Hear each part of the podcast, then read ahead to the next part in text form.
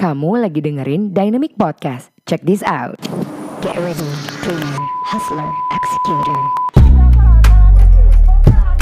Thank you for listening to Dynamic Podcast. I'm your host Dayang Melati, founder dan juga CEO dari Dynamic Indonesia, sebuah marketing dan branding agency yang membantu para pengusaha, organisasi, hingga personality untuk berkomunikasi lebih baik agar bisa mencuri hati sehingga dapat melakukan transaksi dengan penuh percaya diri.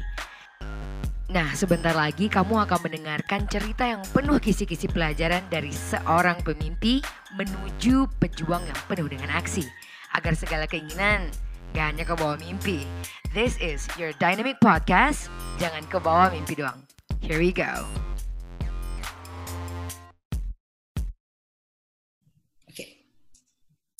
Hi, welcome back people. This is Dynamic Podcast, Jangan ke bawah mimpi doang, with your host Dayang Melati.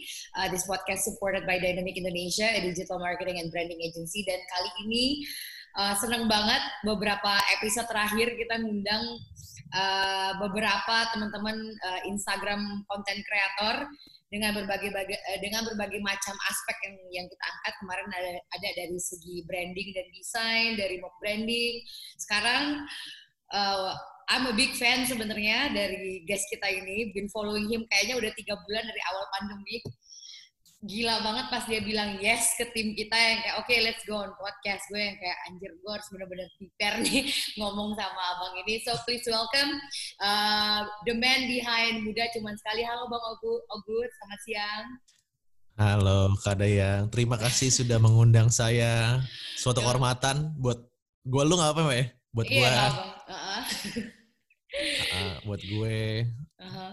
Terima kasih banyak. Uh, uh. Mudah-mudahan bisa bisa uh, memberikan service yang baik. Waduh, service yang baik. Ini kita gue lu aman ya kalau gitu ya. Ini acara uh, di, aman, di conversation kita kali ini. Uh, bang, gue personally again before podcast gue udah ngomong juga kan gue ngerasa terenlighten gitu uh, karena hmm. kayaknya uh, tipe-tipe konten itu asik banget gitu. Namun sebelum karena kita hari ini ngomongin gimana sih buat meningkatin insight dan jadi konten kreator yang impactful nih di di Instagram, kita pengen hmm. tahu dulu nih who are you gitu. Siapa sih Bang Ogut ini sebenarnya di ah. belakang Instagram tuh siapa sih dia sebenarnya? Silakan Bang Ogut perkenalan diri dulu ke Dynamic Nation. Okay jadi sebenarnya gue ordinary people aja sih sebenarnya. Cuman suka bawel di Instagram. Uh, dan gue gue orang biasa yang bikin konten kebetulan banyak yang suka. Nggak kebetulan sih gue analisa gimana caranya bikin konten banyak yang suka ya kan? Gue seorang suami belum punya anak uh, tinggal di Balikpapan aslinya orang Tangerang Selatan. Asik. dan ya udah gue bikin konten aja karena gue suka sharing dan gue suka berdagang. Jadi kebetulan hmm. dapat banyak followers terus nanti gue dagang. Simpelnya kayak gitu. Hmm. Kalau nanya background ya, background gue, gue umur gue 26, kelahiran tahun 93. Mm-hmm. Kalau Indonesia kan pasti nanya gelar. Gue kuliah S1 di di di UPH sarjana ekonomi. Mm-hmm. Ditambah S1 lagi gue ngambil kelas karyawan hukum di Sekolah Tinggi Ilmu Hukum uh, wow. dan gue ngambil S2 di ITB ngambil Master Business Administration MBA. Wow. Jadi sebenarnya MBA gue tuh masih bukan apa-apa gitu lah. Gitu. Terus ya kenapa gue bit mode cuma sekali karena uh, basically gue suka sharing sama suka berdagang. Dan uh-huh. kebetulan ini dunia online, dunia hmm. online, hmm. dan gue hmm. bikin muda cuma sekali itu sebenarnya gara-gara waktu itu gue bangkrut bikin restoran ayam bakar dan dulu dan ego gue hancur di situ di mana gue mm-hmm. ngerasa kayak gue umur 22 tahun udah lulus tiga gelar umur 22 mm-hmm. terus gue udah masuk ke perusahaan konsultan uh, mm-hmm. big four dan wow. gaji gue gede banget waktu dulu terus gue ternyata nggak cocok sama uh, sebuah kerjaan kantoran yang ada hierarki hierarki di mana gue kalau mau ngelakuin sesuatu gue harus izin dulu sama atasan lama banget izinnya itu gue nggak bisa jadi gue tipikal hmm. orang yang hajar sikat dulu. gue ke orang-orang bahwa gue bisa nih eh, bikin ayam bakar, restoran ayam bakar dengan modal eh, 80 juta kalau nggak salah waktu itu. Aha. Buka ayam bakar di, di garasi rumah orang, ternyata satu setengah tahun si Ogut yang sombong, Mhm. yang punya gelar tiga, punya pengalaman jualan dari dulu, dagang-dagangan, Mhm. lulusan manajemen consultant atau asal Wow. British. Big four company, tetap tidak bisa membuka restoran ayam bakar yang laku. Dari situ ego gue hancur. Akhirnya gue gak punya apa-apa. Dan ya udah yang gue punya cuma ilmu karena banyak baca buku self development dan segala macamnya. Ya udah. Oh, iya. Jadi ya udah lagi yang punya gue punya sekarang ilmu. Jadi gue sharing di YouTube kayak gitu semua pengalaman gue. Dan akhirnya ya who knows tiba-tiba jalannya di sini. Dan akhirnya ya Hmm. udah sampai kayak sekarang. Tapi lu masih jualan ya? Masih jualan nggak bakal ah, nggak bakal stop loh. iya. Hobi itu. Gue gue taunya eh, emang eh, yang ini course online itu yang yang lagi rame banget Ah. kayaknya kan aku juga kena beberapa ads-nya kayak dari lu dari Bang Niko gitu kan biasanya Hmm. which is upcoming juga di podcast kita by the way guys ini seru banget pas eh, Bang Ogo tadi bilang ya ego gue hancur gara-gara you know like you fail on something gitu kan kayak di satu bisnis yang mana Iya. lu udah punya berbagai macam ini. Kalau bisa ini nih di podcast ini kan kita ngomong yaudah lu jangan ke bawah mimpi doang gitu kan. Dan lu tipe orang yang kayaknya bener-bener action action gitu kan. Dari kegagalan itu apa sih tiga hal yang kira-kira bisa lu share ke kita gitu yang kayak mungkin Dynamic Nation sekarang juga lagi pada bangun bisnis karena kan lagi seru-serunya on all shop kayak gitu-gitu kan. Um, Hmm. atau jualan apa menurut Bang Obet sendiri apa yang bisa pelajaran Saat Hmm.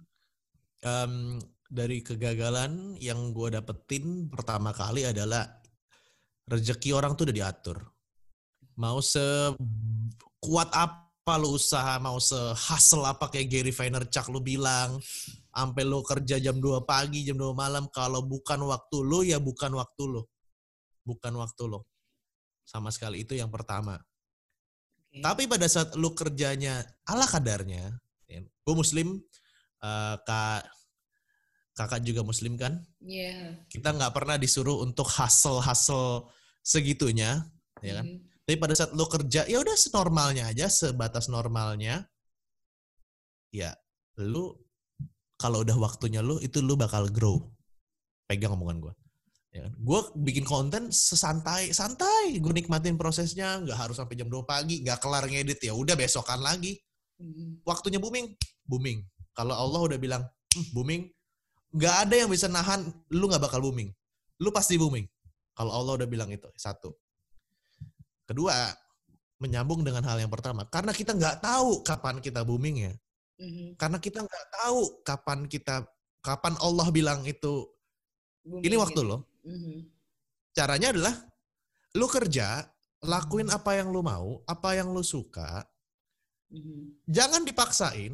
Mhm. Ya. Bukan berarti males ya, males ya. Iya. Mhm. Ya kalau misalnya mak- maksudnya bedanya paksain sama yang males tuh gini. Kalau lu harus kerjain hari ini yang harus selesai ya lu kerjain kelarin hari ini gitu loh. Mhm. Mhm. Tapi nggak usah kayak yang harusnya minggu depan masih bisa santai, lu bisa pakai waktu lu buat ngobrol sama keluarga lu sama yang lain-lain. Lu pepetin, lu Mhm. pepetin. Jadi hari ini harus kelar, nggak usah. Jadi kita tetap aja ikhtiar dan tetap santai. Gitu. Oke. Itu yang kedua. Sama yang ketiga, kegagalan itu akan akan terlihat alah gagal gitu doang setelah Hmm. udah setahun dua tahun berlalu. Waktu itu, Eh, waktu gagal itu rasanya kayak anjrit. Lu bayangin lah mbak, iya, gue iya. ini, ini gue lulus tiga gelar, gue kumlot dua kali loh. Gue kumlot dua itu kali. dua-duanya uh, cum laude tuh. Kan gue punya tiga gelar ya, sarjana Ah. ekonomi, sarjana hukum, sama master business administration. Ah, Sarjana hukum tuh gue cuma 3,3. Sarjana ah. ekonomi yang yang satu pertama gue 3,75 apa 3,7 gitu, gue lupa. Wow, oke. Yang ITB MBA, yang ITB MBA, Ah, gue 3,87. Semua wow. kumlot itu ya. Apa makna kumlot gue nggak tahu. Dan itu Ya kan? business administration ya by the way. Master Business Administration, full Iya. English ya, full English kelasnya. Oh my gosh. Oke. Dan bukan ngapal-ngapalin ya, semua full case study, case study every day, case study, case study, case study, case study.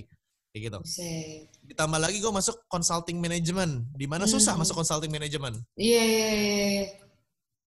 Kayak gitu ya, makanya eh apa namanya?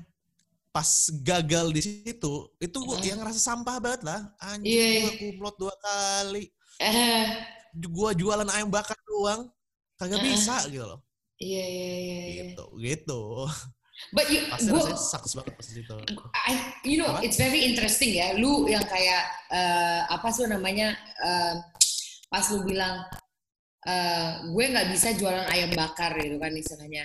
And and and lu dengan dengan berbagai ilmu yang udah lu dapat, apa sih yang menurut lu salah? To be very honest, gue curious loh yang kayak otomatis orang kayak kayak gue bisa bilang kita gitu kan kayak like to evaluate kan. Kayak lu bilang gue grow ini ya karena gue pelajarin otomatis dari part of evaluation.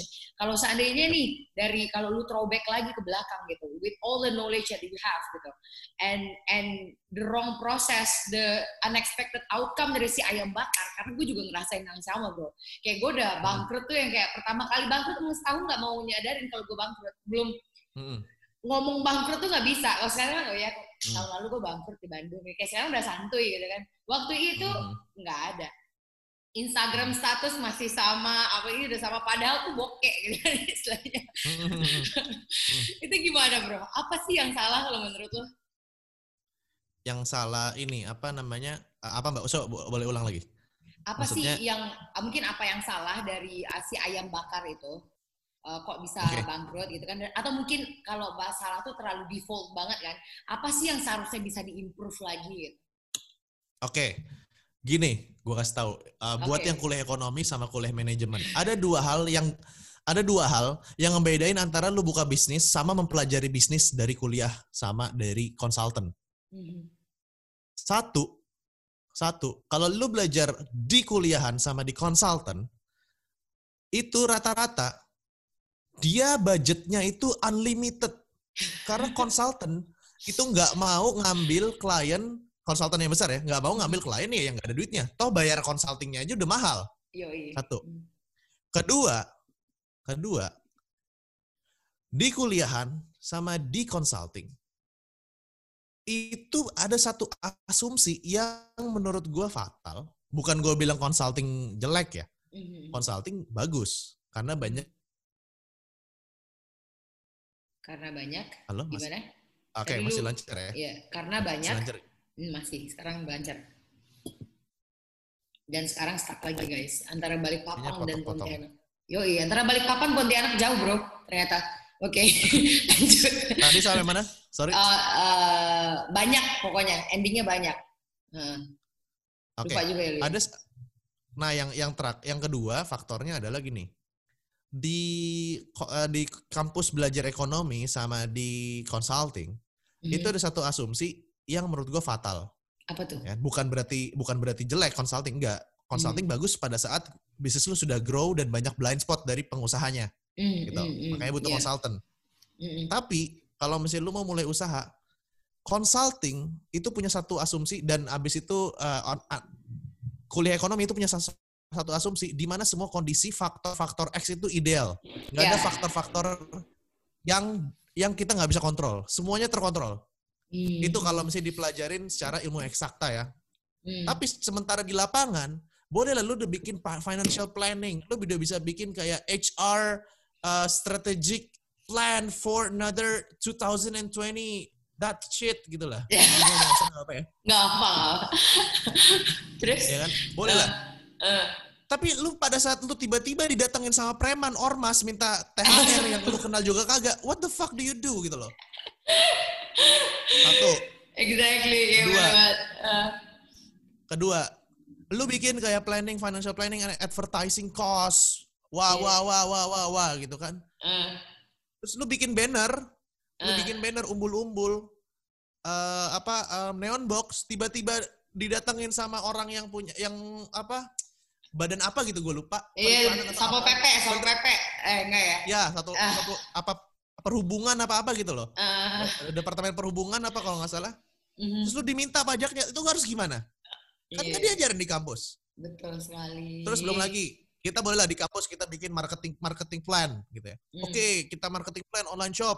Kita bakalan endorse. Endorse siapa? Endorse siapa? Dulu gue endorse kalau nggak salah kayak ada, ada yang kayak foodies-foodies gitu. Iya, Ya, iya. foodies-foodies.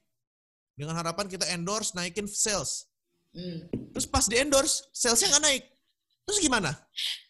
Yoi. Nah, itu, itu kan kondisi ideal. Mm, Dengan kita ngendorse sekali dapetin return of return on Investment. investment investmentnya berapa? Itu kan Mm. kalau kalau apa? Kalau di kampus kan ideal semuanya. Betul. Ada kayak diketahui, diketahui ini. Tapi di lapangan Hmm. amsyong loh. Gila ini rilan banget ya by the way. Oke. Iya kan? Oh, oke. Jadi eh, yang salah emang banyak ada ada dua hal tadi ya menurut lu ya. Emang kenyataan tuh nggak not everything ideal, terus ada hal-hal unexpected yang nggak dikabarin pas waktu kuliah gitu kan. So makanya orang-orang nih harus pada follow muda cuman sekali ya guys. Kalau kalian belum tahu, gampang banget akunnya. Dan let's get into the hype of muda cuman eh, muda cuman sekali nih dari how do you get into the Instagram content. Tahu nggak sih Instagram lu tuh ya bro, kayak langsung pop up, anjir kan masuk ke explore kan. Terus kayak Iya. pertama belum mau follow tuh, belum mau follow save gitu kan. Terus karena di save kan pasti algoritmanya pop up lagi gitu kan, similar atau bahkan Ya. konten lu gitu. Ya. Jadi jadi ketagihan nontonin instastory dia guys. So let's let's let's get to know how do you get started on Instagram? Ya. Oke, gue mau tahu dulu nih mbak, Hmm. Instagram gue bagus menurut lu tuh kenapa bagus? Gue gue aja ngerasa biasa aja. Ah, karena menurut gue nih, to be very honest, lu tuh eh, topiknya tuh niche kalau menurut gue. Ini kayak gue yang di, berasa di interview sama dia guys. Eh, menurut gue. kayak niche gue, Oke, gue nggak akan nyari nih contohnya gimana sih eh, strategi co- sales conversion nih istilahnya di Instagram lu gitu. Gue nggak akan nyari contohnya em, apa tuh digital marketing platform tools atau design di, di platform lu gitu. Kalau gue pengen Iya. nyari personal branding and how to increase my engagement and insight on follower, I there are several things gitu. Uh, there are several people that akan gue lihat.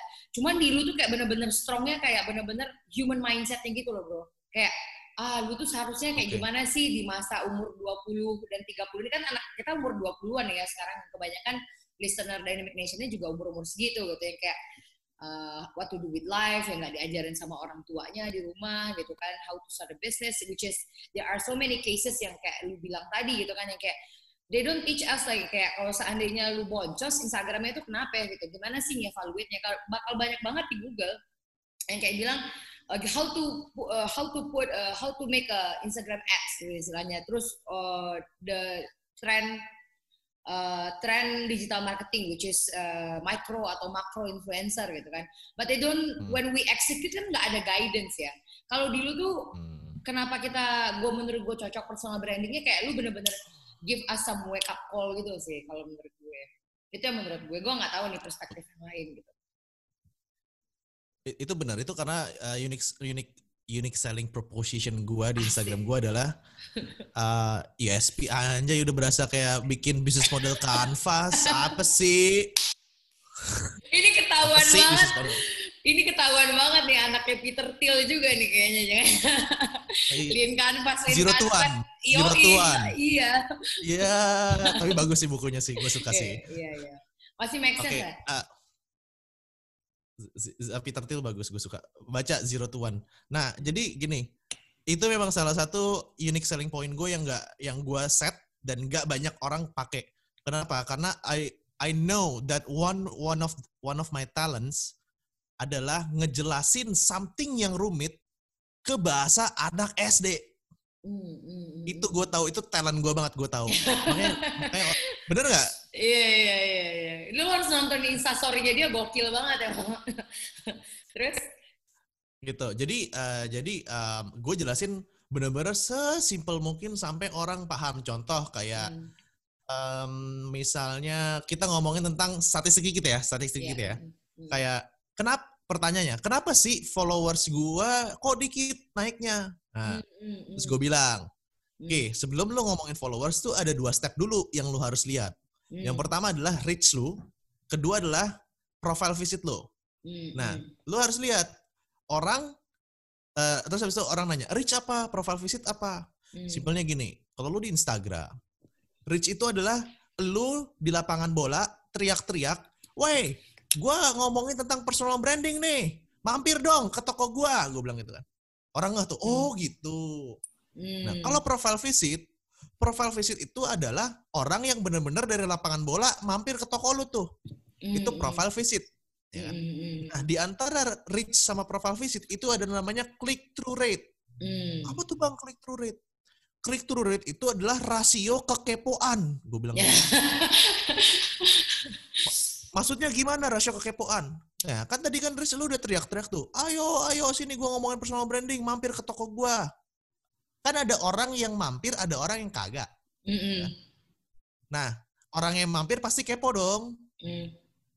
Nah, CTR itu cuma ngitung berapa persen orang yang mampir dari total yang ada di lapangan bola. Hmm. Oh gitu ya bang. Nah, gue sadar Hmm. itu memang one of my talents gitu loh. Ngejelasin iya, dengan iya.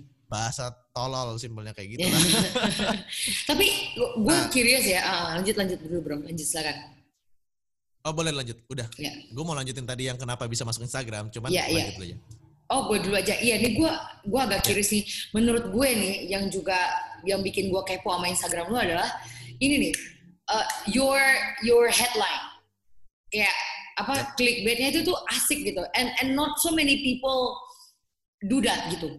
And me personally, gue personally kadang-kadang I have some trouble juga gitu kan dari untuk membuat headline kayak gitu. Before lu before lu ngomong tentang how you get into, bisa kasih tips nggak buat kita? How to make a Just study about, about neuroscience. Oh. That is the key to make a good headline. But you know what? Uh, faktanya, gue Mhm. bisa bikin headline di konten, tapi gue jelek banget bikin headline di landing page. Oh ya? Kok bisa? Uh, karena trauma Facebook Ads banyak nggak bolehnya. banyak nggak bolehnya kalau Iya. Facebook Ads gitu loh nggak bisa semena-mena Iya, bikin iya, headline. Iya iya iya. Kalau Instagram suka-suka hati aja gitu. ya. Iya, Oh, kalau gitu. Facebook Ads ame, ame terus. oh gitu. Gitu. Neuroscience ya. Oh, Oke. Neuroscience karena di otak kita kan ada tiga, yang uh, lizard, mammals, sama Hmm. um, uh, orang. Hmm, Logic. hmm, hmm. Jadi kita kalau bikin headline itu nggak boleh pakai nggak boleh nggak boleh kasih ke logic, tapi harus pakainya ke lizard atau ke mammals. Hmm. Di mana kita harus mainin lapar atau kenyang sama emotion, Hmm. ya kan? Oke oke oke. Contoh kalau misalnya dibil kalau misalnya gue bilang, cara menghitung reach per impression biar dapat followers banyak. Kayak what the fuck is reach, what the fuck is impression, Yes yes. Aha. ya kan? Kalau misalnya gue bilang step cara ningkatin followers 1000 per hari, Hmm. Nah, orang langsung kayak, langsung- "Woi, beda dong, beda dong." Hmm. Karena di otaknya dia akan mengasosiasikan 1000 followers per hari, artinya dia langsung mikir, oh berarti gue 30 hari itu 30 ribu followers ya. Gue langsung udah berasa selebgram dong. Artinya selebgram apa? Artinya gue terkenal. Artinya terkenal apa? Artinya gue punya banyak fans, gue bisa dapat endorse, gue bisa dapat duit, dan gue bisa lebih makan lebih enak. Itu asosiasi otaknya. Itu kan neuroscience. Ah. Walaupun gue bukan certified NLP ya, gue baru belajar dikit-dikit aja gitu. Iya, iya, iya. Tony Robin kan juga make itu banget ya padahal ya. Keren-keren. Hmm, Unexpected answer lo bro. Enggak, gue gak nyangka lu bakal ngomongin itu. Kirain lu bakal, ya lu harus pelajarin ininya kampretnya. Oh, ternyata lu ngomongin neuroscience yang kayak, gue pernah denger juga yang kayak mamal, mamal, lizard, and people. Ya, ya, ya. Interesting. Oke, let's get into the answer. How do you get into Instagram? Oke, pertama kali gue bikin konten tuh sebenarnya di YouTube. Dan gue Oh, iya. bikin konten bukan langsung personal branding. Jadi I don't Hmm. build my personal branding as a by by teaching people how to Hmm. build personal branding. No, Aha. like gue pertama kali bikin personal brand, uh, bangun konten itu pertama kali ngebahas tentang self development. Hmm. Itu gue coba-coba di YouTube self development Mhm. uh, beberapa hal. Jadi gue sharing tentang buku-buku yang gue baca, terus Hmm. kayak kayak semacam Rich Dad Poor Dad, The Four Hour Hmm. Work Week, Hmm. Hmm. uh, Start with Why, Simon Si- Hmm. Simon Sinek gitu-gitu Iya, ya macam-macam. iya. Gila itu Ternyata nggak basic laku. basic personal development ya. Iya, which is nggak laku kebanyakan Iya. sekarang ya. Hmm. Nggak laku, nggak laku. Padahal gue mikirnya awalnya gue mau bikin konten di YouTube tuh biar orang-orang Indonesia tuh nggak usah baca tapi dapat ilmunya dengan nonton karena Hmm. di tahun 2017 ada sur- ada survei membuktikan bahwa Indonesia itu urutan kedua untuk minat bacanya dari yang Dari paling bawah. bawah. Iya. Terus gue mikir, ya udahlah, gue bangkrut. Terus gue mikir kayak ya udah gue sedekah ilmu aja lah. Gue mikirnya kayak ya udah at, at least gue bisa dapat AdSense, bisa Iya. makan nasi, ayam, Hmm. pecel ayam gitu kan 15 ribu gitu dua Hmm. kali sehari. Oh udahlah gitu coba. Hmm. Akhirnya gue bikin konten kayak gitu kan. Mhm. Nah, akhirnya nggak laku-laku tuh biasa lah bikin konten. Nah Mhm. Bulan bikin konten akhirnya gue sampai ke satu titik di mana gue nginterview eh, pacar gue, pacar gue sekarang sekarang istri gue. Oh, gue Oke. interview buat karyawannya dia karena istri gue punya eyelash extension gitu kan di 2017 tuh lagi rame banget gue Mm. interview gue mikir kayak eh ternyata banyak nih orang-orang tuh yang masih on gitu interviewnya ya kan gue Mm. record deh gue dokumentasiin sekalian gue jelasin karena kan dulu gue pernah di consulting management juga ngurusin tentang HR gue bikinin Mm. modul buat HR bantuin jadi gue ngerti gue share Iya. aja dengan pikiran kayak oh ya udah biar lu pada nggak nganggur lagi lah gitu kan Mhm. tiba-tiba Hmm. sebulan kemudian Brad gara-gara konten itu gue dapet 10.000 ribu subscribers Uff. gara-gara Apa itu tuh namanya? Gue pengen kepoin sekarang deh jadinya. Apa namanya di YouTube? pertanyaan jebakan HRD 6 pertanyaan jebakan HRD Wow. Oke. Dari situ lu dapat 10.000 ribu subscriber. enggak 70.000 ribu Like seriously? 70.000 ribu? Hmm. nah karena kan udah namanya ke- kan mbak kan eh, lo lo kan ini kan yang ada yang Ya, lagi anjir yang Dai, dai, dai, dai. Ya Allah. yang yang ya Dayang, Go, ya Oke. Hmm. Day lo kan ini kan eh, agen- agency kan Iya, gue agency agency. ag- eh, Hmm. agency nge-ads juga nggak nge-ads Facebook ads Iya, nge-ads gue. Oh, gue handle uh, ads management juga. Betul. Iya. kan namanya ada namanya winning campaign kan Ah, ah. Winning. winning campaign Ya. nah di dunia perkontenan juga ada namanya winning content Oke. Nah, Aha. kalau misalnya di F- Facebook Ads, lo winning campaign, lo tinggal scale out kan? Ah, ah, Atau scale up banget. kan? Yoi. Lo tinggal Dupli- duplikat di dashboard duplicate, atau ah. naikin budget, Mm-mm. ya kan? Sampai nanti jenuh, tinggal cari audiens lain kan? Simpelnya gitu kan? Ya, ah, ah, ah. Kalau di sini sama, udah ngelihat konten in- interview kerja bagus, ya udah gue bikin lagi. Oh, setelah enam pertanyaan jebakan HR tinggal bilang nego gaji, cara bikin CV, bla bla bla. Gue bikinnya serius, dur, booming lah di situ. Wah, sesimpel itu kok. Sama kayak nge-ads terus eh, setelah gue booming kayak gitu 2019 baru lah gue masuk ke Instagram. 2019 karena gua pikir- ya?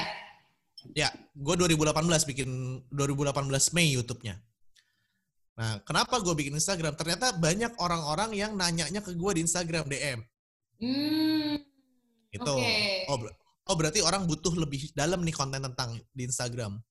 Nah, akhirnya di situlah gue masuk ke Instagramnya eh, di 2019 lebih. lebih Tapi lu fokusnya. Lu itu udah 70 ribu subscriber udah nggak makan ayam sama pecel ayam lagi ya? Udah udah bisa makan ya boleh lah Mario Bento apa Pizza Hut gitu ya kayaknya udahan ya dari Google AdSense ya. Eh, untungnya mak gue bisa ngasih makan nasi ayam sayur, jadi gue bersyukur lah. Tinggal balik ke, balik ke rumah makan gitu kan. Jadi uangnya bisa gue simpen buat upgrade diri, upgrade Oh, diri. Makanya gue cakep. belajar, makanya gue belajar digital marketing funnel, belajar Facebook Ads, Hmm. belajar copywriting itu karena duit dari AdSense. Jadi nggak nggak gue foya-foyain. Eh bentar, berarti lu nih ini perlu kita highlight loh guys. Jadi dari gua gua rasa itu nggak ada sesuatu yang kebetulan ya. Kayak lu emang you frame yourself kayak lu bener-bener eh, lu tahu dulu tujuan lu kayak banyak gua harus ngasih konten yang lebih banyak lagi ketika lu realize ah anjir eh, audiens gue banyak yang di Instagram nih gitu. Dari situ lu belajar Hmm. copywriting, belajar ini. Berarti lu emang ngeplan hal itu semua ya bro ya? Nggak yang kayak, oh lagi hype nih konten gitu, nggak kayak gitu ya. Emang literally, literally aware gitu istilahnya ya. Ya simpelnya ada metodologinya lah. Hmm. Bukan kayak tiba-tiba viral ditanya kenapa viral? Oh, gue nggak tahu hoki gitu nggak. Ada metodologi lah intinya gitu. Iya. Ya, gue kan kuliah ada tiga kali ya, pasti harus ada metodologi lah semuanya Iya, terstructure asik, gitu lah. asik. Eh bro, Kebiasa ini- ini- berpikir framework. question curian gue, tapi menurut lu ya, jujur kan ada kan orang yang bilang ya kayak anjir gue bukan anaknya yang di planning planning gitu loh gitu kan. Ada orang yang kayak gue, gue literally nggak bisa nih hidup tanpa plan. Kayak I need to know my, Hmm. my day gitu. Kalau menurut lu nih sebagai orang yang udah kuliah tiga kali, asik. Mm. hidup itu emang harus di plan gak sih bro? Hidup itu harus di plan, harus ada plan ya. But pertanyaannya adalah how deep you plan your life. But you don't need to plan like 100% or something like that. Just Uh-huh. only needs to plan like 40%, 30%, 20%, kayak 20%, 30%, 40% cukup. Yang penting hajar. Gitu. Contoh kayak lu juga, Dai, kalau Ah. lu kan lu you need to know what you wanna do tomorrow, today, like mungkin sampai seminggu lah lu bikin plan gitu ya. Hmm. kayak- Ya gue juga harus. Besok gue harus ngapain tuh gue kasih kasih ta- tandanya harus ini ini ini nih. Hmm. Nah, tapi gue cuma cukup sampai segitu 20%. Gue nggak sampai kayak jam segini harus segini, menit segini Hmm, enggak, hmm, enggak. Enggak. hmm, hmm, Jadi gue cuman besok eh, ngedit tiga konten. Hmm, podcast bareng podcast bareng Dynamic Marketing Agency, live ini, ini bikin ebook atau apa. Nanti misalnya kalau misalnya ada yang ke skip ya udah santai, nggak apa-apa. Yang penting itu bukan urgent. Iya, Nah, iya, gitu. iya, Jadi, iya. Jangan terlalu ekstrim ngeplan juga yang sampai lu kagak bisa ada fleksibilitas. Mhm. kan? Mhm. Kayak kan ada tuh orang-orang yang baru pertama ngeplan, buset sehari ada 12 agenda gitu kan. Iya, iya, iya, iya, iya. Ya kan? Jangan juga lu kayak nggak tahu besok mau ngapain gitu loh. Even Hmm. gue libur aja Sabtu Minggu gue harus tahu mau ngapain. Hmm, Makan malam sama istri gue catat gitu loh. Iya, Kalau enggak ya iya, iya.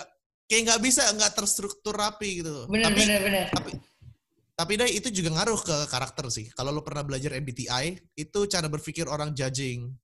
Oh iya ya. Gitu. Tapi gue nggak ada judging-judging sama sekali loh di gue. Kayak gue tuh kalau nggak ya si apa protokoler apa sih tuh yang bareng Obama sama Oprah itu atau entrepreneur dua itu dong. Ini ngomong-ngomong Eh. personal branding langsung tembaknya MBTI ya guys. Ya mohon maaf nih guys. Oke oke oke. gitu. Ya intinya emang lebih lebih prepare di planning tapi ya terserah how comfortable you are in the planning stage lah istilahnya gitu ya. Mm-mm.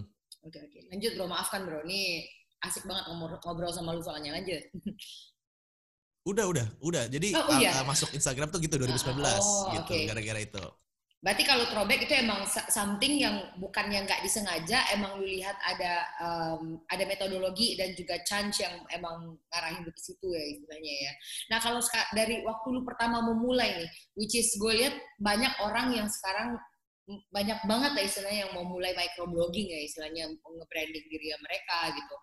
Dan um, Hmm. what is the best way to start your Instagram gitu untuk untuk personal branding lah istilahnya either itu as a pengusaha atau you know some certain topic yang barusan gue share eh, konten lu tuh bagus banget tuh tadi how to be famous in on Instagram gimana tuh menurut lo how to start on Instagram now Cara start pertama adalah lu coba aja bikin dulu konten satu, lu upload, tak udah. Gak usah pikir, lu bikin aja dulu, lu mau bikin konten apa yang kalau gue cuma bisa edukasi ya. Hmm. Lu bikin konten edukasi apa, post aja dulu di Instagram. Yang penting lu udah nyelup dulu ke lumpur. Hmm. Jangan banyak pikir. Posting aja dulu. Setelah baru posting, jangan di delete, jangan diapain. Lu baru fallback. Fallback. oke Baru pikir. Posting ini kenapa nggak rame ya? Ah, Tanya. oke Nah, lu harus lihat. Baru lu masuk, tanya. Gua ini posting ngapain? Kenapa gua harus posting? Kalau nggak gua nggak posting, apa? Kenapa gitu loh? Emang hidup gua berubah kalau nggak posting? Kenapa gua harus posting?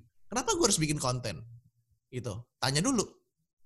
Waktu dulu kenapa gue bikin konten adalah karena gue nggak tahu lagi gue harus ngapain. wow Yang gue tahu gue punya ilmu, gue sharing di sosial media. Itu kenapa alasan gue kenapa gue harus punya konten dan gue berharap gue bisa hidup dari sosial media. Itu alasan pertama. Kenapa lu harus posting? Gitu. Setelah lu tak lu tanya lagi kenapa lu hidup harus lu harus posting, tanya lagi kenapa orang harus lihat konten gue? Hmm, hmm. Kalau dia nggak ngeliat konten gue, kenapa nggak ada ruginya kok? Iya, iya, iya. So what gitu loh, so what gitu. Nah Mhm. baru setelah lu tahu mikir kenapa orang harus lihat konten gua, Mhm. lu baru analisa audiens. Hmm. Audiensnya ini technical eh, agak technical, cuman gua kasih fundamentalnya aja. Iya, Lu iya. lihat, lu posting itu buat siapa? Karena banyak orang posting karena dia cuma suka sama kontennya itu. Mhm. Biasanya orang-orang idealis, kayak, kayak videografer-videografer tuh. Mhm, Wah keren banget dah tuh. Wah, cinematic roll-nya dan lain-lain gitu ya. Iya, iya. Terus eh gue bilang ini konten kayak gini orang capek ngeliatnya, orang nggak Hmm. tahu harus ngapain. Terus dia bilang nggak apa-apa, gue kan suka. Ya. Terus gue bilang ya udah kalau lu suka, lu posting lu aja yang lihat, jangan ngarepin orang lain yang lihat. Gue bilang kayak gitu. ya iya, lu kalau foto-foto diri lu doang kan gak ada Hmm. faedahnya buat orang. Hmm, hmm. sama kayak album foto. Iya, iya, iya. Terus ada yang nanya, bang kenapa ya kalau cewek-cewek cantik sama cewek-cewek yang seksi foto-foto banyak orang yang suka? Iya karena dia cantik, karena dia bisa berpose yang seks sensual. Ya, itu pun Iya, ada iya. faedahnya buat banyak orang gitu loh. Iya, iya, iya, iya. Oh my god. Jadi- Iya. Iyalah, ya cowok ngelihat pengen ngelihat ya belahan-belahan di IG. Makanya cewek-cewek yang kayak gitu, boom. Kayak Iya. gitu loh. Heeh, Even hal sesimpel itu pun ada faedahnya. heeh. Even cewek-cewek itu pun tahu kenapa dia Hmm. posting itu. Gitu loh. Mm, mm, mm, Nah, mm. itu dulu lu harus tanya who do you serve? Siapa yang lu layani? Mm, Kayak gitu. mm, mm, mm. Contoh kayak gue, ya gue Hmm. melayani orang-orang yang pengen jadi konten kreator dan Mhm. bisa punya penghasilan dari social media as a content creator. I know that. Kalau dulu gue tahu bahwa untuk yang di YouTube, gue melayani fresh graduate fresh graduate yang bego untuk Mhm. uh, untuk belajar interview kerja, nggak tahu sumber dari mana, malas Hmm. baca dari Google, maunya Hmm. nonton. Mm, mm, Ya kan? mm, Terus di Instagram waktu 2019, gue melayani anak-anak muda yang nggak tahu tujuan hidupnya mau ke mana, masih cari passionnya apa, dia butuh pencerahan dari orang yang udah lebih senior, anggapnya kayak gitu. I know who who I serve, who did I serve. Oke, this is interesting ya. Kalau em, tadi kayak lu bilang ba- back back to basic ya kayak em, emang gue sukanya yang lu bilang nyempur aja dulu ke ke, ke lumpurnya, you are there, step back ke belakang dan lu lihat kayak kayak gimana sih kenapa orang nggak lihat apa siapa target marketnya, terus kenapa orang harus baca. Ini lo it's it's it's basic and gua rasa beberapa udah aplikasi ini bro. Termasuk kita nih. Kita di Dynamic Indonesia we are not like woo Instagram as well. Me trying to making a content as well. Tapi tuh bro kenapa ya? When we started the content and we try to serve uh, target market ini bener-bener blunt passion banget yang gua kasihin ke lu. Oke. sadly sedih banget it doesn't work.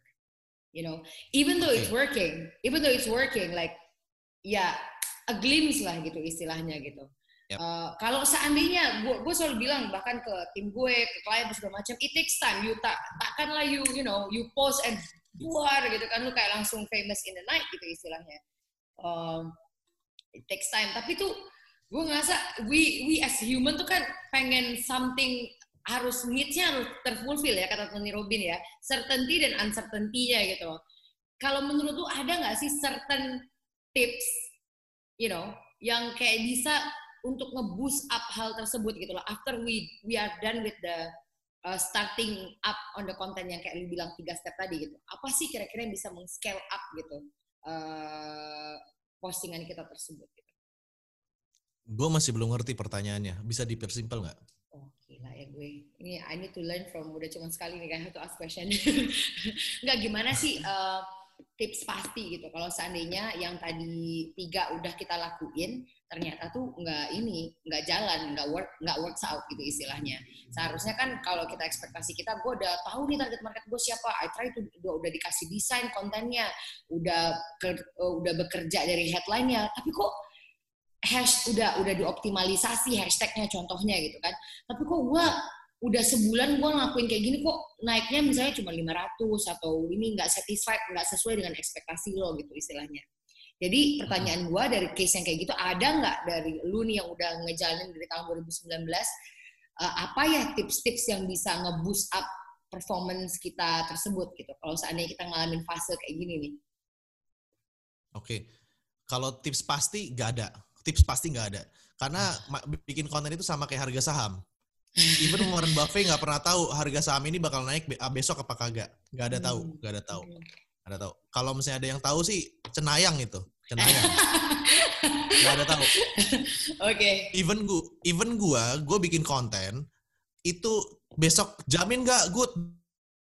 But cannot say. I can't say. Karena ya gue bukan Tuhan sebenarnya kayak gitu. Nah tapi kalau misalnya tadi gue nangkapnya adalah anggap di Dynamic Marketing Agency ini lagi bikin konten, cuman kok Hmm. nggak works gitu. Mm. Kontennya misalnya di Instagram.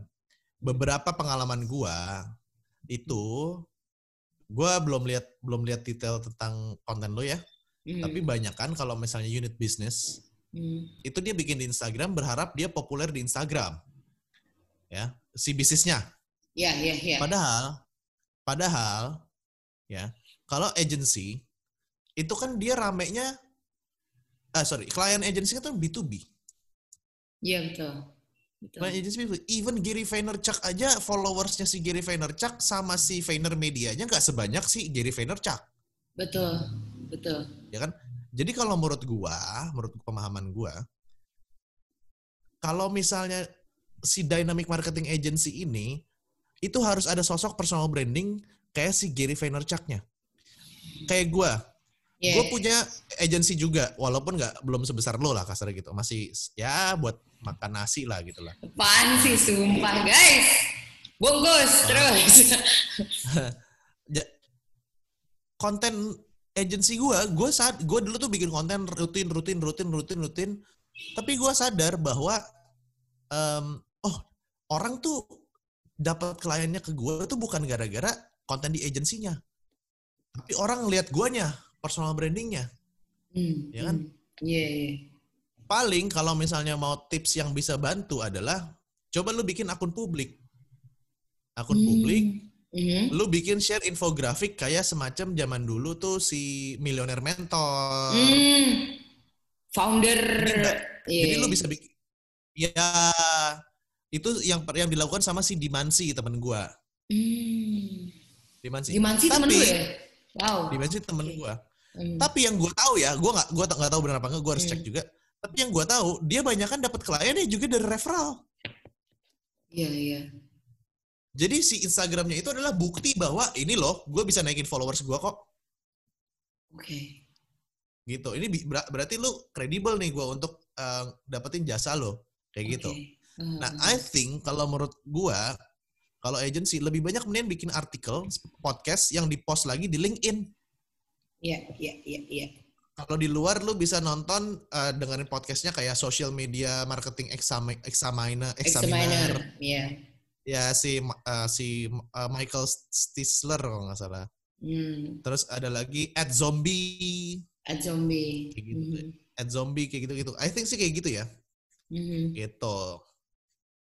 Oke, that's menarik. Jadi emang emang berarti emang nggak ada kepastian tuh memang nggak ada. Emang harus lu trial and error dan menunggu waktu lu ya sebenarnya tanpa berhenti bergerak. Itu yang gue dapat message dari lu yang pertama tadi. Nggak, ya, nggak ada. Nggak ada. Jadi lu keep trying cari winning content udah itu aja. Hmm, Gue tertarik nanya ini nih sebenarnya. Ini kayaknya di segi mindset nih, eh, Bro Ogut nih luar biasa lah guys. Ini deserve another episode kayaknya. I would just wanna ask you something man, like seriously. Um, apa sih yang kira-kira komponen apa dalam hidup lu yang mensupport kesuksesan lu saat ini? Kalau menurut lu mental seperti apa sih gitu? Atau faktor-faktor apa sih yang mensupport uh, kesuksesan lu saat ini gitu karena menurut gua sebagai observer pas gua denger lu tadi ngomong kan anjir nih orang kayaknya kutu buku ya kayaknya dia freak banget sama ilmu pengetahuan therefore you you know so much and you share you share it ada kamu share-nya tuh di platform yang benar gitu karena kan ada juga bro orang yang baca banyak bla bla tapi tuh ngerasa anjir gue udah belajar banyak tapi nothing gitu loh kayak kok nggak nggak ada faedahnya gitu kalau menurut jadi gue pengen nanya ke lu lu sampai di titik saat ini tuh yang menyebabkannya kira-kira apa aja gitu apa aja sih faktor-faktor ini Ini ada dua pertanyaan sih yang gue tangkap dari situ. Yang pertama Oh, iya. adalah Hmm. Kalau dari bacaan lu yang lu pelajari eh, knowledge yang selama ini lu pelajarin, gimana caranya lu bisa bikin jadi works itu pertanyaan pertama. Pertanyaan kedua yang gue tangkap juga adalah how do you think or what kind of pola pikir yang lu punya biar lu bisa tetap growth. Jadi kayak sukses menurut lu dan menurut gue sih gue belum sukses lah. Masih ya masih yesterday evening kid lah. Oke, Kayak kemarin sore lah. masya Allah. Oke, Oke, gua- Hmm. Gue jawab yang pertama dulu tentang ilmu ya, knowledge. Hmm. gue sering sekali bilang ada namanya bocah teori. Hmm. Bocah teori itu artinya biasanya yang seminar junkie, kerjanya ke Hmm. seminar, ikut workshop dan lain-lain. Ya, ya. Dalam hati gue kayak, oke lah lu ikut workshop, lu oke lah lu ikut ini gitu. Oke, nggak masalah. It's good, it's good. Nggak bo- nggak nggak nggak nggak jelek eh, selama lu punya uang. Hmm. Nah, banyak kan orang tuh nggak sadar bahwa knowing things is different than understanding thing. Tahu sama understand itu totally different Oke. kayak gitu. Hmm. Nah, ternyata eh, kemarin ada survei bahwa di Indonesia banyak kan ini di survei ke anak SD orang tuh cuman tahu tapi nggak understand apa yang diomongin dia orang bisa baca tapi nggak tahu nih ini maksudnya apa gitu loh Mm, mm, mm, mm, mm. nah gua selalu berusaha untuk mengetahui habis itu mengunderstanding memahami sesuatu hal tersebut sesuatu ilmu Mhm. sebelum gue Sebelum apa? Kepotong Gitu. tadi soalnya. Tadi jadi sebelum apa? fok- sebelum gue belajar ilmu lain Oh, oke oke. Mhm. lah Mhm. gue selalu kayak gitu nah caranya untuk biar bisa uh, internet connection gue sorry nggak stabil caranya biar bisa biar bisa uh, understand things adalah lu harus bisa menganalogikan ilmu tersebut ke suatu hal yang lebih sederhana. Itu gue Hmm. sama kedua lu praktekin langsung ilmunya biar lu berasa oh gini loh. Gitu. Oh gitu loh. Itu nah sama gua set- eh, kenapa gua selalu pengen understanding eh, ilmu karena gua itu tipikal orang yang belajar ilmu kalau pada saat gua butuh artinya kayak gua belajar digital marketing ternyata kan gua udah tahu funnel oh gua Yeah. udah tahu nih fund- fundamentalnya kayak gini Hmm. tapi gue nggak tahu cara datangin traffic. Oh berarti gue butuh Facebook Ads. Ya kan?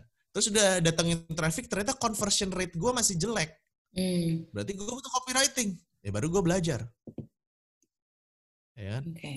Nah setelah itu barulah gue belajar. Jadi bukan kayak orang, oh ya udah gue belajar seminar, baca buku, ya ya kalau kalau dibutuhin siapa tahu berguna gitu. Gue bukan gitu. Iya.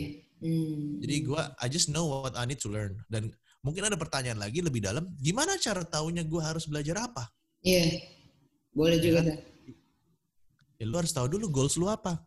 Kalau misalnya lu nggak punya goals kayak buat tendang biar tendangan lu pisang biar masuk ke dalam gawang, ya lu nggak Hmm. bakal tahu loh. Lu harus belajar free kick, lu harus belajar Hmm. belajar eh, nendang pakai jempol apa pakai mata kaki pas free kicknya. Ya, Kalau lu nggak tahu ya itu dong salahnya gitu. Makanya lu harus tahu goalsnya dulu. Banyak kan orang tuh nggak tahu goalsnya.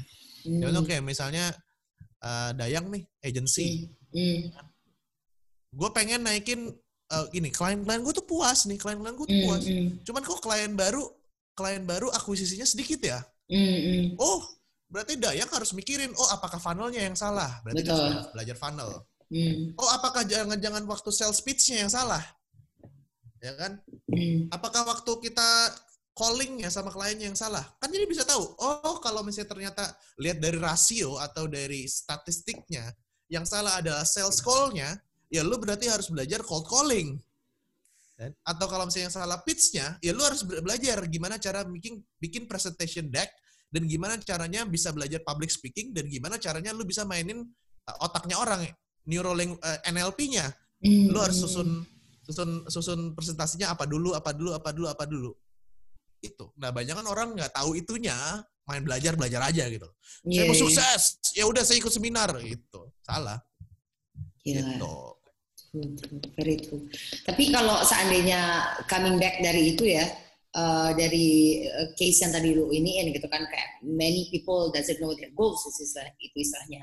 Uh, dan kebanyakan kan advice tuh yang bilang, yaudah kalau lu nggak tahu goalsnya, uh, lu lakuin dulu. Kalau Gary Vee bilang kan explore gitu kan. The fact that you are still hesitating, the fact that you are confusing which one I should do, it's mean you have to explore gitu kan. Ya coba aja dulu gitu. Kalau menurut lu apa ya pertanyaan gue tadi ya? Eh, paham dari uh, jadi tuh gimana sih tuh? What what what kind of action apa action action apa aja sih yang harus kita lakukan untuk nemuin nentuin goals yang tepat gitu. oke eh, sebelumnya gue jawab pertanyaan yang satu lagi yang tentang pola pikir habis itu baru gue masuk ke sana ya yang Oke, dayang go. ya Hmm, thank you. yang baru yang masuk ke passion kayaknya Iya iya boleh. Yang pertama tadi kelupaan eh, apa sih apa sih pola pikir yang gue uh, gue gue punya biar selalu keep going gitu ya Iya. orang banyak ngira gue tuh nggak pernah sedih orang banyak kira gue tuh nggak pernah marah tapi gila loh gue berapa kali sakit hati hancur hati gue kok gara-gara gue segagal gitu loh Hmm. sakit hati. Cuman yang gue tahu adalah ya prinsip gue walaupun gue sakit hati, walaupun gue hancur, ibarat kata kaki gue berdarah-darah, kaki gue pincang, gue tetap jalan. Apa pun itu mau teriak-teriak, mau ngaso-ngaso dah, lu ke Bali kalau nggak apa-apa seminggu ngaso dulu, baru kepikiran yang yang ngabisin duit lu nggak apa-apa. Yang penting ingat life is li- life is going on, ya lu juga harus tetap jalan. Kayak kalau kita di roda berputar tuh, kalau misalnya kita nggak jalan terus kan kita ke gelinding, wow wow, wow gitu kan, Hmm. ke gelinding. Makanya kita harus tetap jalan, kayak gitu. Mau jalannya lebih pelan, mau jalannya lebih lambat, nggak ada masalah. Yang penting lu tetap harus jalan, jangan ke bawah-bawah masa lalu. Itu itu yang prinsip gua. Alhamdulillah makanya gua nggak pernah nyesel, nggak pernah nyesel sama sekali. Hmm. gitu satu. Terus sama balik lagi. Nasib orang itu ditentuin. Kalau lu nggak ditakdirin sama Allah kaya lu nggak bakal kaya. Hmm. bukan berarti buat itu jadi malas enggak. Iya. tapi lu harus cari hal lain atau alasan lain selain kaya saat lu ngelakuin hal it, hal tersebut yang lu mau lakukan. Jadi Hmm. jangan mikirin kaya. Tapi mikirinnya adalah ya gue mau bermanfaat gue mau dapat pahala dari Allah Hmm. mau kaya atau enggak itu urusan belakangan kalau ditakdirin kaya pasti kaya kayak gitu Hmm. itu menurut gua itu yang yang untuk jawaban tentang pola pikir ya Iya, gua oke, biar oke. bisa tetap going on Hmm. pertanyaan mengenai yang tadi yang tentang Jerry Vaynerchuk kalau misalnya orang masih belum tahu maunya apa itu kalau menurut gua adalah lu perlu banyak self awareness gitu mungkin orang bilang kayak ya gue nggak tahu. Banyak tuh yang nanya gue nggak tahu bang passion gue apa? Gue nggak tahu gue hebatnya apa? Iya. kayaknya gue nggak berbakat deh bang. Hmm. itu tuh karena menurut gua ya setelah gua lihat adalah lu kurang ngobrol sama diri lu sendiri. Kurang ngobrol sama diri lu sendiri. Pada saat lu lagi galau pada saat lu lagi krisis kalau gua selalu misalnya gua lagi galau ya gue selalu kayak ambil day off gue nggak kerja sama sekali stop ya ya karena kan kerja gua sama lu kerja kita yang nentuin gitu kan Iya betul betul. ya kan Hmm. dan kita bisa nentuin gua nggak mau kerja dulu Hmm. nggak mau kerja seandainya lu kerja kantoran pun kan ada sabtu minggu Yo Nah, gue sama Dayang kagak ada Sabtu Minggu kerja mulu, Iya. Hmm. ya kan? Nah, lu day off, coba aja Hmm. lu ke kamar, lu am- lu sediain satu pulpen, lu inget-inget, gue ini siapa ya? Tanya, Hmm. kenapa gue lahir? Kenapa? Terus tujuan gue apa diciptakan? Gitu loh. Hmm. Akhirnya mulai-mulai kepikiran, biasanya nggak terjawab itu kan. Nah, kalau misalnya untuk nentuin passionnya apa, coba lu tanya. Dari dulu apa sih yang gue seneng? Ya, Dari dulu apa sih yang gue bisa? Yang orang lain tuh kayaknya susah banget kerjainnya. Hmm. ada yang enggak ada yang kayak oh gue jagonya gambar dulu orang lain mau nyoba gambar kok nggak bisa bisa tapi menurut gue kayak ini gak segi gampang ini kok masa dia nggak bisa sih dan Hmm. biasanya kalau orang udah ahli atau itu adalah strengthnya dia dia ngerasa bahwa itu biasa aja semua orang juga pasti bisa Hmm. Hmm. itu namanya the, the curse of knowledge Hmm. lu ngerasa iya lu ngerasa ah itu hal biasa aja kayak gue nih ngomong kayak gini menurut, beberapa orang kayak anjir lu ngomong jago banget good Hmm. menurut gue kayak oh ya udah gue ngomong ya ngomong aja. Nah, lu coba pikirin yang dari dulu kayak lu gak lu ngelakuinnya gampang tapi temen lu tuh susah atau apa? Strength. Nah gue udah fix. Bacot. Gue bacot serius serius. Oke. gue tuh sales bener dah sales.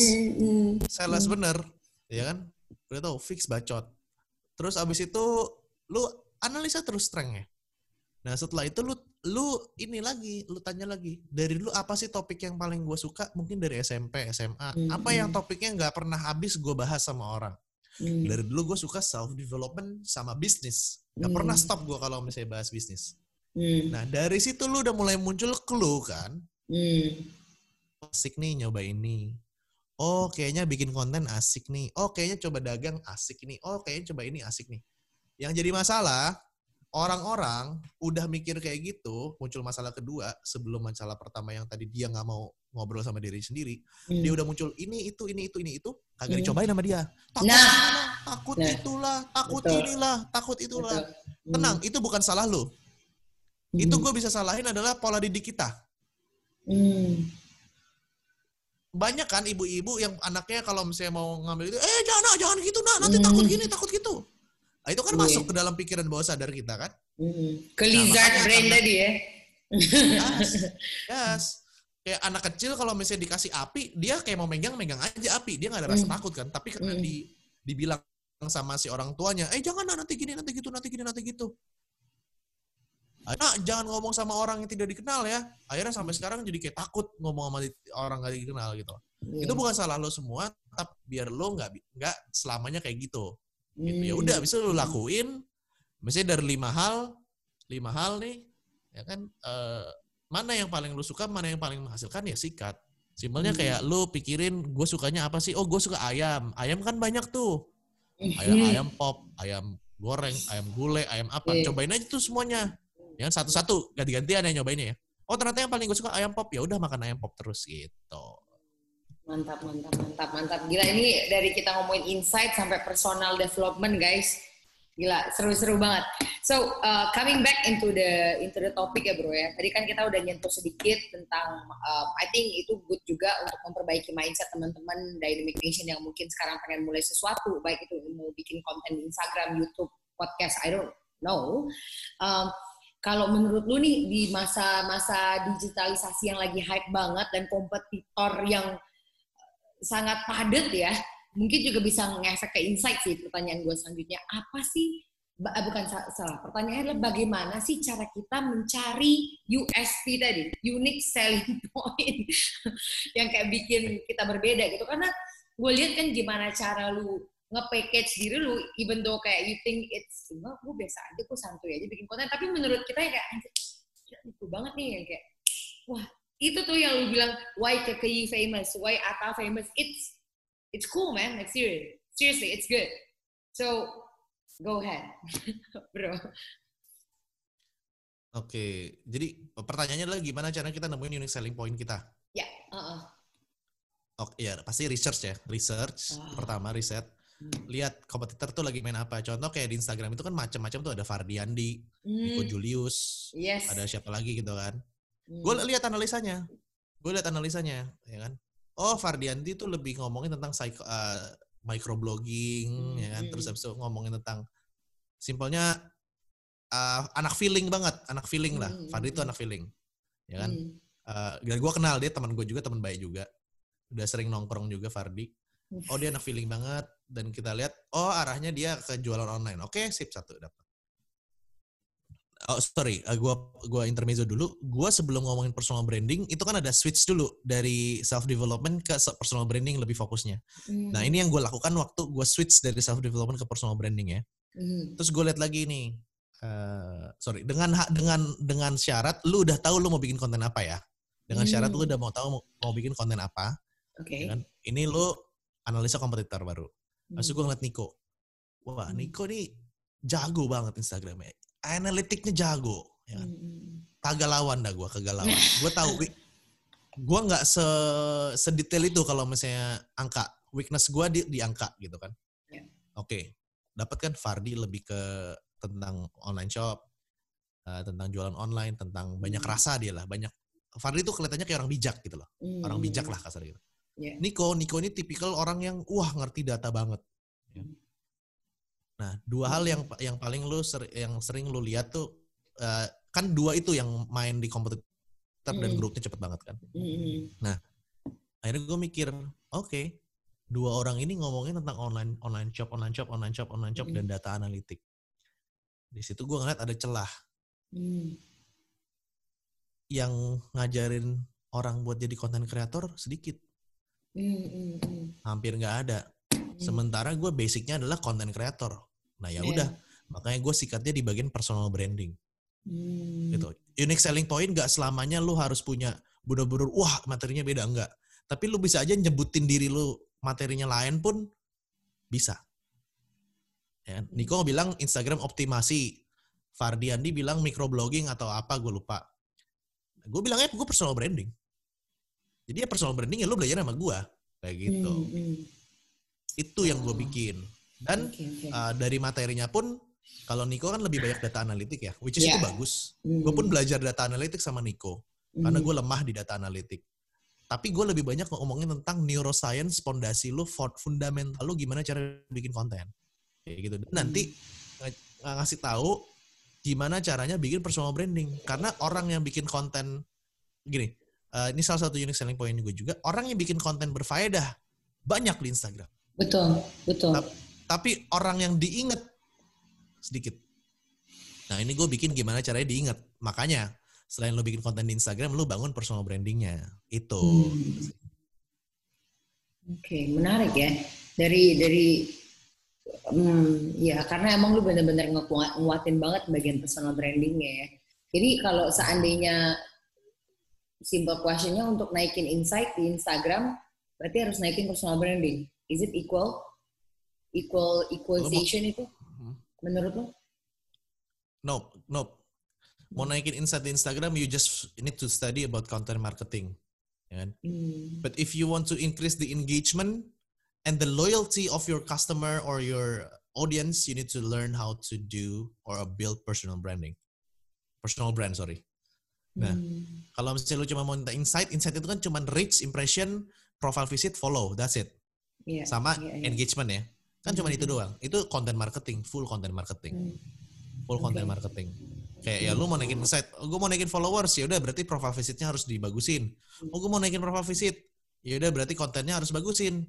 Nah kalau misalnya profile visitnya sudah oke, followersnya udah oke, rate-nya ya, rasio kepo, CTR sama follow rate-nya udah oke, Iya. ya lu tinggal naikin reach. Nah naikin Oke. reach tinggal mikir, tinggal mikir konten apa sih yang reach-nya naik? Hmm. Kayak contoh, gue udah tahu nih angka-angka gue dari mulai CTR-nya bagus, terus, aduh gue ini uh, pendengar lu ngerti gak ya CTR CTR ya? Insya Allah ngerti kok, click through rate. Udah, tadi kan lu bener ya, udah lu kasih ini di depan, lu intro kan. Gue sederhanain lagi. Gue udah tahu nih, Hmm. kalau orang tuh ngelihat konten gue, dia kepo sama gue jadi profile visit. Dan Hmm. kalau misalnya orang profile visit gue, dia cenderung follow gue. Gue udah Hmm. dapat kepastian lah itu. Anggap Iya. persentasenya gede. Ya udah gue tinggal mikir, tinggal mikir gimana caranya dapetin reach gede dong. Hmm. Eh, konten gue dilihat sama orang banyak karena makin banyak orang yang ngeliat konten gue, ya makin banyak yang follow gitu loh. Ya, ya, Karena gue ya. udah tahu angkanya. Hmm. ya udah gue tinggal mikir oke gue mau pakai metode apa nih ada organik ada ads ada eh, endorse ada giveaway tinggal mikir kan nah gue Hmm. milih oh ya udah gue pakai organik nah organik berarti kita harus mikirin algoritma dong kita harus bercinta dengan algoritma gitu kan. Hmm, hmm, hmm, ya tinggal gue lihat konten mana yang masih di niche gue yang algoritma tuh suka.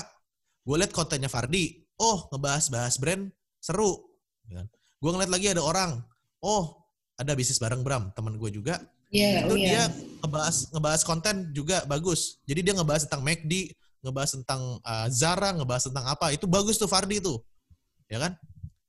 Terus gue mikir wah Fardi udah bener nih Hmm. tapi gue nggak mungkin nggak mungkin gue ngebahas brand kayak gitu karena ya gue ngerasa ini aja sih ngerasa Hmm. aduh kok kurang sih lu gue masa niru plek-plekan sih kayak kurang Iya, gitu iya. kan Hmm, hmm, hmm. abis itu setelah setelah gue analisa oh berarti si Fardi ini pakai Hmm. popularitas nama brand biar dapetin reach banyak karena orang relate Hmm, hmm, hmm, hmm, ya kan? hmm. ya kan Ya, setelah ya, gue ya. lihat oh bahas brand bagus ya udah gue bahas personal brand aja kebetulan KK lagi naik ya gue manfaatin traffic itu Ah, Simpel itu kok.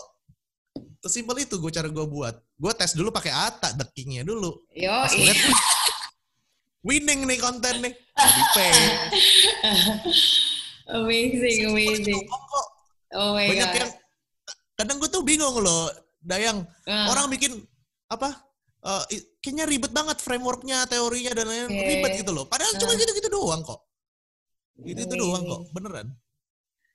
Wow, gila sih lu bro, gila, sumpah. Gue, you know dari conversation ini, ini gue jadi pengen ngekepoin lagi dari awal Instagram lo yang kayak how to see things through man, like seriously, it's so good. But unfortunately ini kita udah nyampe di section akhir nih bro. Gue harap nih dari obrolan kita tadi banyak yang bisa diambil dan juga diimplementasi ini sama Dynamic Nation yang ada di luar sana kalau seandainya my last question should be uh, biasanya gue pengennya yang applicable nih. Setelah dengerin podcast kita ini nih menurut lo dan si orang-orang Dynamic Nation ini nih yang lagi dengerin nih sekarang uh, they wanted to improve their their their their their personal brand lah through Instagram. Oke. Hmm. Apa sih yang harus mereka lakukan menurut lo? Satu dua Oke, tiga empat. gua- Hmm. Coba jelasin audiens lu ini siapa? audiens gue ini uh, anak-anak ya biasanya tuh unisex sih mereka Uh, dan kebanyakan mereka ini tuh uh, suka suka uh, they they started a new business atau mereka try to find a passive income gitu biasanya they work somewhere but they are trying to do uh, digital businesses lah istilahnya kayak all shop segala macam tapi pada intinya um, satu hal yang pas kita udah ngelakuin survei they like Hmm. to uh, have uh, they, they like to talk about personal development as well kayak gitu itu on on the surface tuh audience gue untuk podcast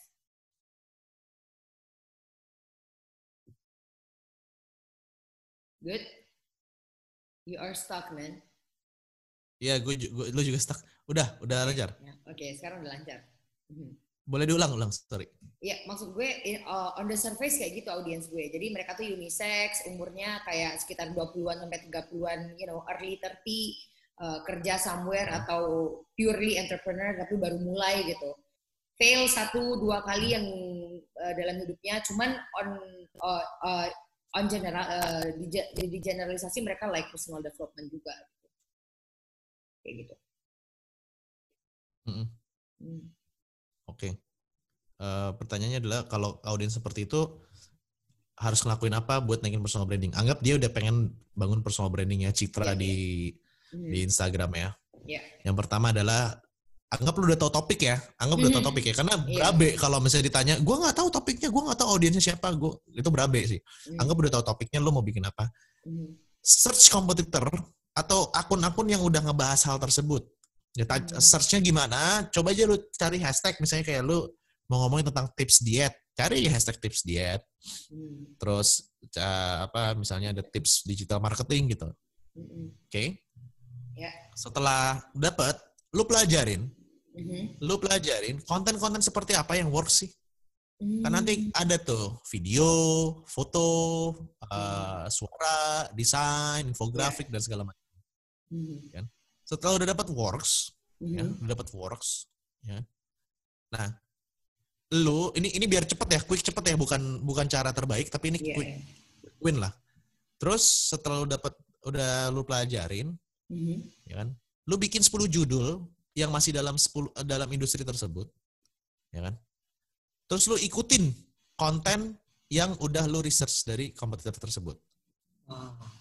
Tentuin eh, nah, selanjutnya pertanyaannya adalah medianya mau kayak gimana atau bentuknya mau gimana? Sesuaiin. Kalau kayak gua banci kamera, ya bikin video, paling gampang. Kalau lu orang yang suka nulis, ya nulis, bikin Hmm. microblog.